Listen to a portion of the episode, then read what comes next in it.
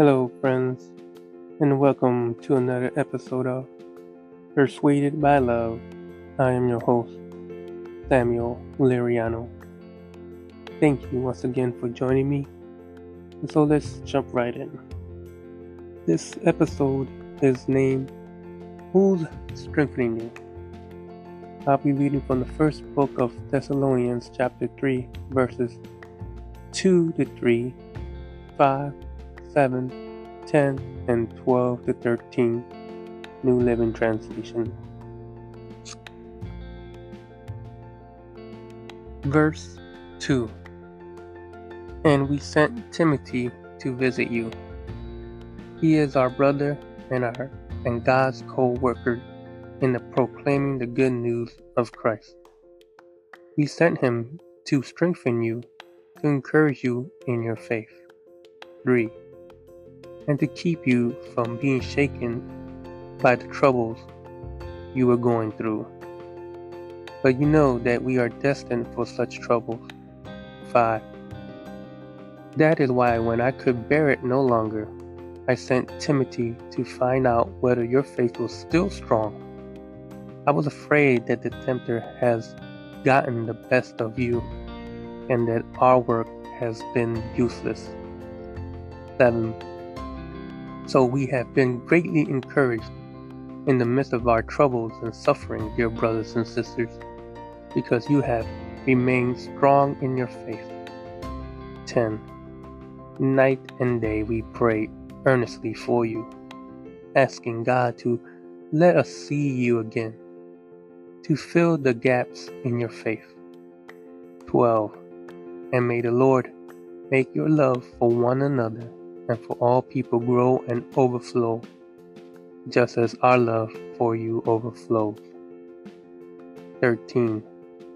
May He, as a result, make your heart strong, blameless, and holy as you stand before our God, Father, when our Lord Jesus comes again with all his holy people. Amen. There are four key takeaways I have for today's verses. 1. We need God's co workers. 2. The tempter will bring troubles. 3. We need prayer. 4. Love one another. In the first book of Thessalonians, chapter 2, verses 4, Paul reminds himself about his prior visit to the people of Thessalonia, and that during his visit, he delivered the living word of God to the people. In thinking fondly about the church in Thessalonia, Paul is wondering how the people are holding up since his last visit with them. We see in first book of Thessalonians chapter 3 verses 2 to 3 that Paul sent Timothy to inquire about their faith. Not only was Paul sending Timothy to visit, but to encourage and strengthen them. Verse 2 says, And we sent Timothy to visit you. He is our brother and God's co worker in proclaiming the good news of Christ. We sent him to strengthen you, to encourage you in your faith. How many times we believers come to faith, but we don't surround ourselves with the co workers of God? God made us to hunger for Him, but God doesn't want us to live our faith alone.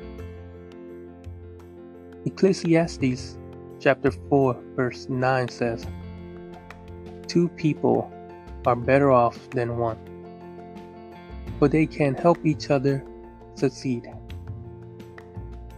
Did you catch that last sentence?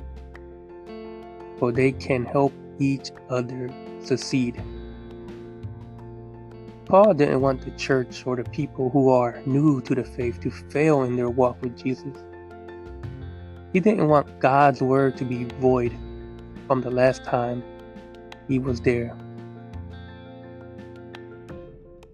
In Matthew chapter 13, verses 4 to 8, says, As he scattered them across his field, some seed fell on a footpath, and the birds came and ate them. Other seeds fell on shallow soil with underlying rock.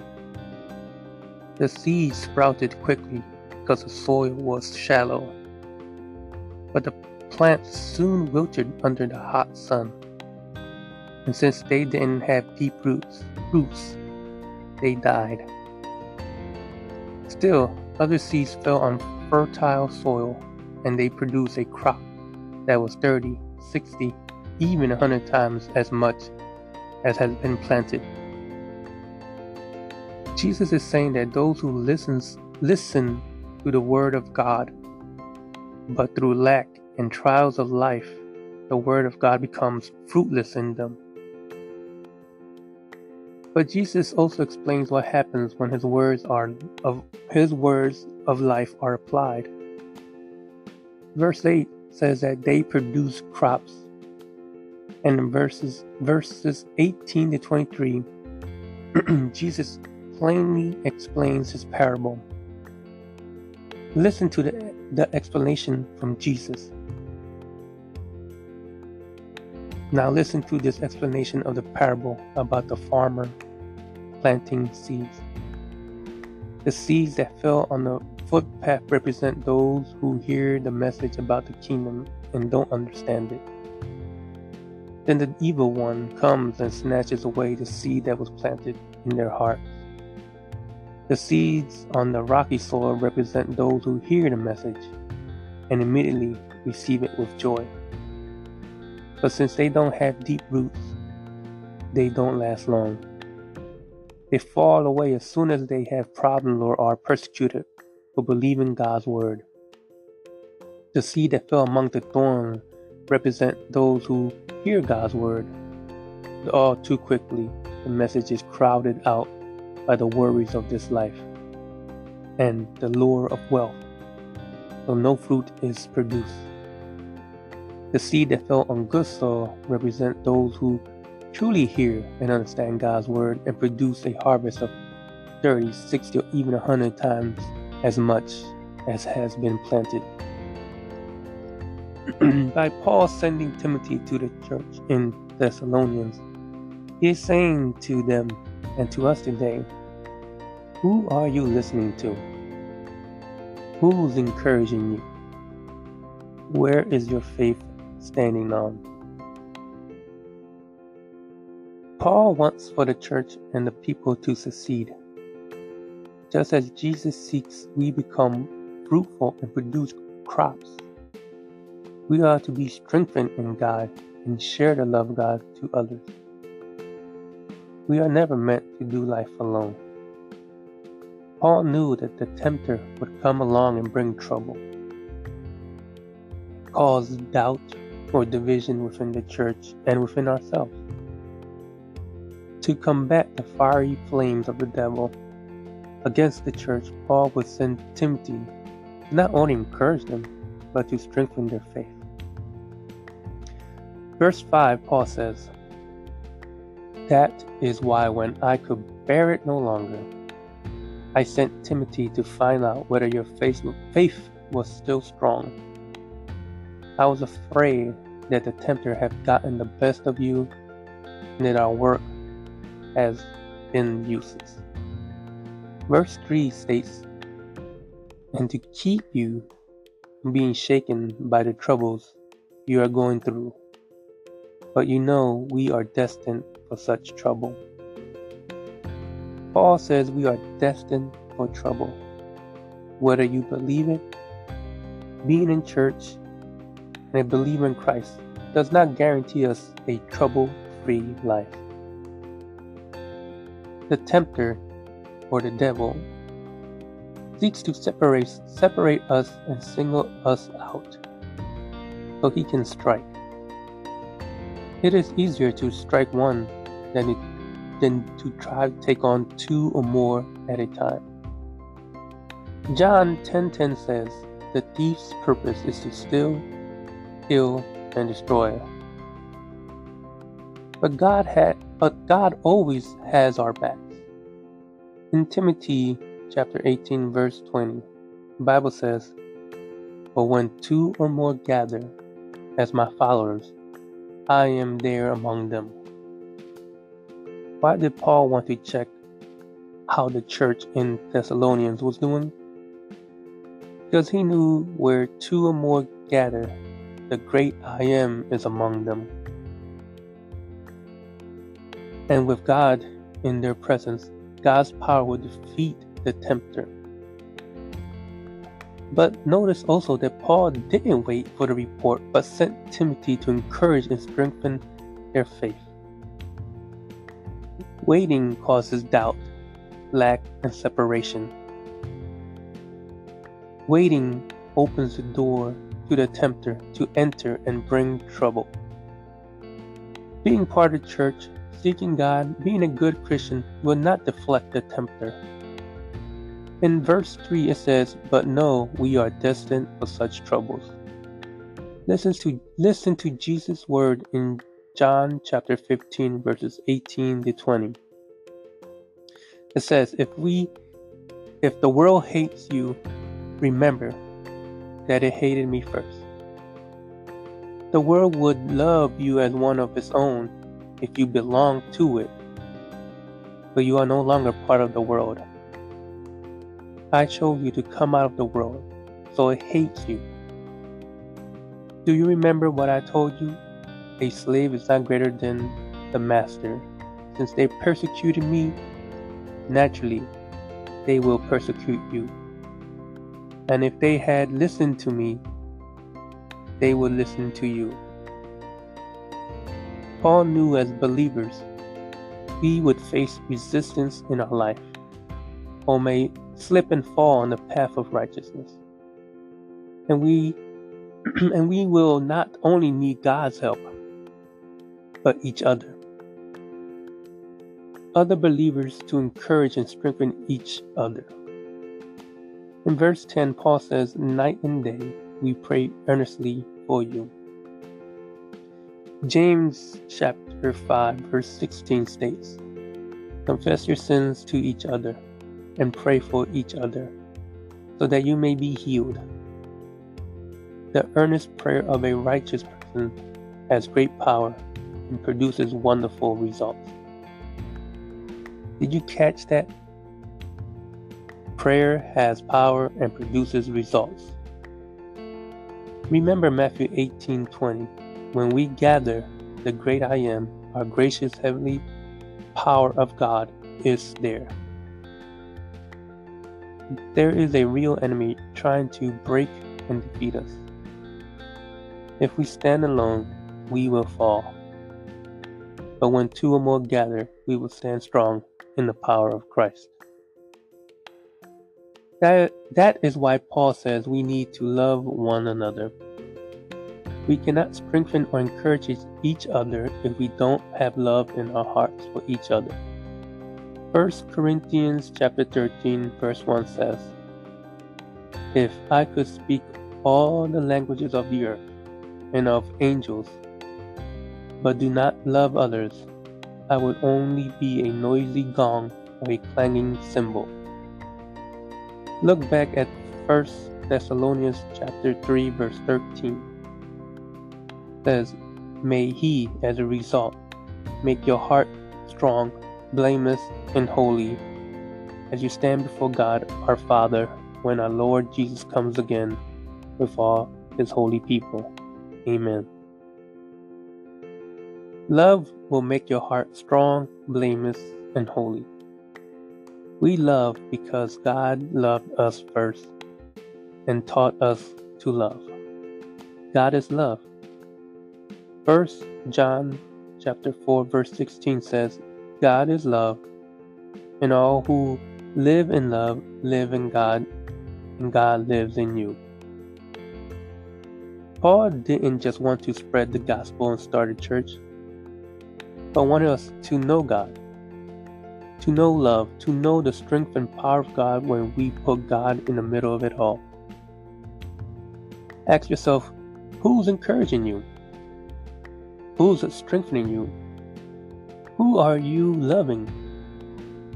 Remember, remember today's key points. 1. We need each other. 2. The tempter is real. 3. We need prayer. 4. We need love.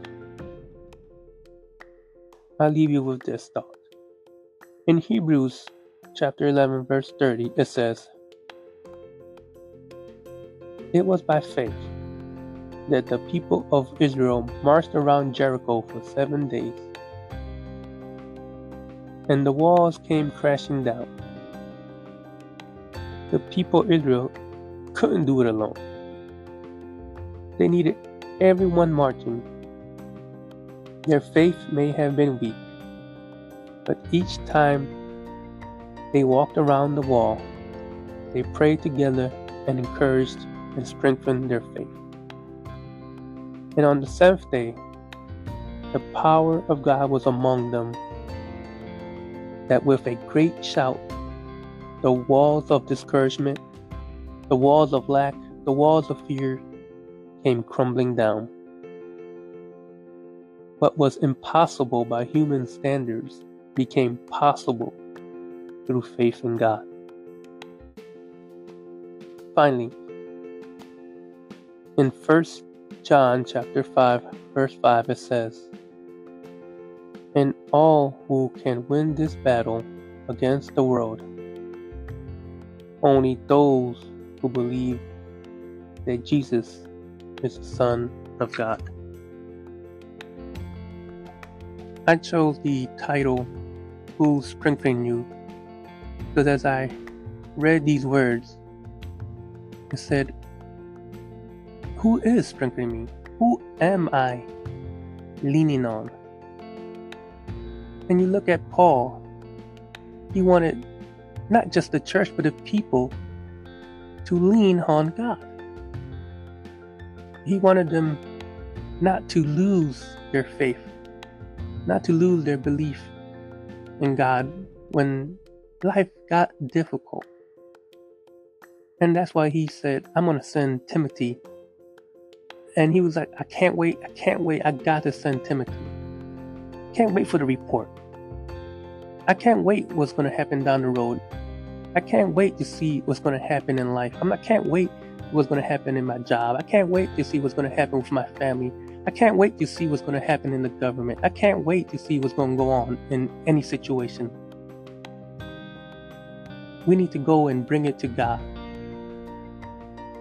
But God also, God also says we can't do this alone. We need other believers, or as I said, other co workers in God to help us together. For remember, one alone can be easily defeated, but two or more, it says, God is there in their midst. So that's why my question to you is who is strengthening you and who's encouraging you? If your world is being strengthened by the world, by money, by finances, by materialism, then we need to reassess our life, reassess our thinking, reassess who are we really trusting in. Because if we trust in the world, if we trust in money, if we trust in anything else, we will surely fail and fall. That's guaranteed through the God, through the living, through the living word of God. It says that we will fail. But God says, trust in Him. And He doesn't promise that we will be trouble free. You read it today that nothing we do is going to be trouble free, that we will face difficulties. Jesus said, They hated me first, so they will hate you. He's telling us that we will face difficult times in life. But fear not, for the Lord has conquered the world. There's nothing that can stop God. There's a song, there's a verse in a song that says, What I'm scared of is scared of you, God. See, so whatever may fill my heart with fear, doubt, anxieties, or worries it's afraid of God.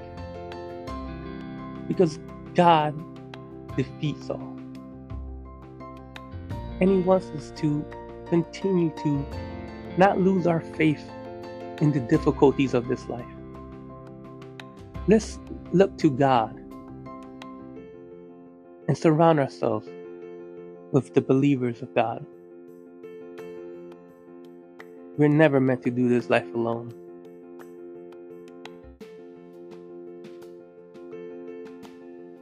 So let's close in prayer. Dear Heavenly Father, in Jesus' righteous holy name, I thank you for this opportunity you have given us to open up our hearts and minds to you, to realize, Lord Jesus, how much we need you, and to realize who's encouraging us, who's strengthening us. Are we going to let the world strengthen us and encourage us? Or are we going to let you, Lord Jesus, strengthen and encourage us? I pray, dear Lord, for those struggling with encouragement and lack of strength. That, Lord, you may meet them where they need to be met. And that you may send them the right people in their lives. And that, Lord Jesus, you guide us into the path of your will and your righteousness that you, Lord Jesus, may fill us with your Holy Spirit. And Holy Spirit, may you open up our hearts and minds and ears. Be attentive to our Lord and Savior Jesus' word. That we be like Samuel and say, Lord, speak, for your servant is listening. Thank you, Lord Jesus and may you help those in need this very moment. May you guide those that don't know where to go or where to begin. That you may show them the path. May you show them your word. May you guide them in love. In Jesus' name I pray. Amen. I thank you once again for joining us for another episode of Persuaded by Love. I have been your host, Samuel Liriano. See you next time.